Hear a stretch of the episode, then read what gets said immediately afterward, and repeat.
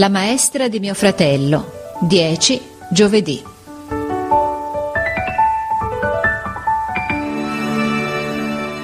Il figliuolo del carbonaio fu scolaro della maestra Delcati, che è venuta oggi a trovar mio fratello Malaticcio, e ci ha fatto ridere a raccontarci che la mamma di quel ragazzo, 2 anni fa, le portò a casa una grande grembialata di carbone per ringraziarla che aveva dato la medaglia al figliuolo. E s'ostinava, povera donna, non voleva riportarsi il carbone a casa e piangeva quasi quando dovette tornarsene col grembiale pieno.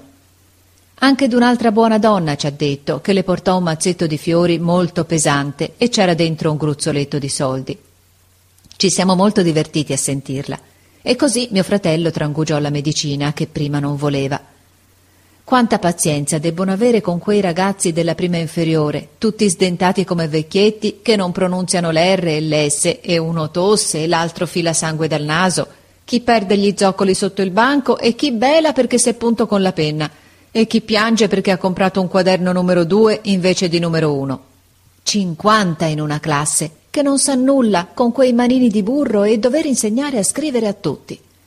E si portano in tasca dei pezzi di regolizia, dei bottoni, dei turaccioli di boccetta, del mattone tritato, ogni specie di cose minuscole, e bisogna che la maestra li frughi, ma nascondono gli oggetti fin nelle scarpe. E non stanno attenti. Un moscone che entra per la finestra mette tutti sottosopra. E l'estate portano in scuola dell'erba e dei maggiolini, che volano in giro o cascano nei calamai e poi rigano i quaderni d'inchiostro. La maestra deve far la mamma con loro, aiutarli a vestirsi, fasciare le dita punte, raccattare i berretti che cascano, badare che non si scambino i cappotti, se no poi gnaolano e strillano. Povere maestre! E ancora vengono le mamme a lagnarsi. Come va, signorina, che il mio bambino ha perso la penna? Com'è che il mio non impara niente?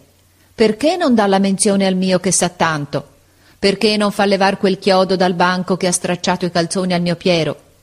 Qualche volta s'arrabbia coi ragazzi la maestra di mio fratello e quando non ne può più si morde un dito per non lasciare andare una pacca. Perde la pazienza, ma poi si pente e carezza il bimbo che ha sgridato. Scaccia un monello di scuola, ma si ribeve le lacrime e va in collera coi parenti che fan digiunare i bimbi per castigo.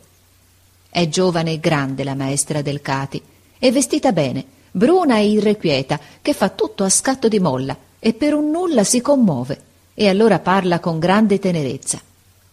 Ma almeno i bimbi le si affezionano? Le ha detto mia madre.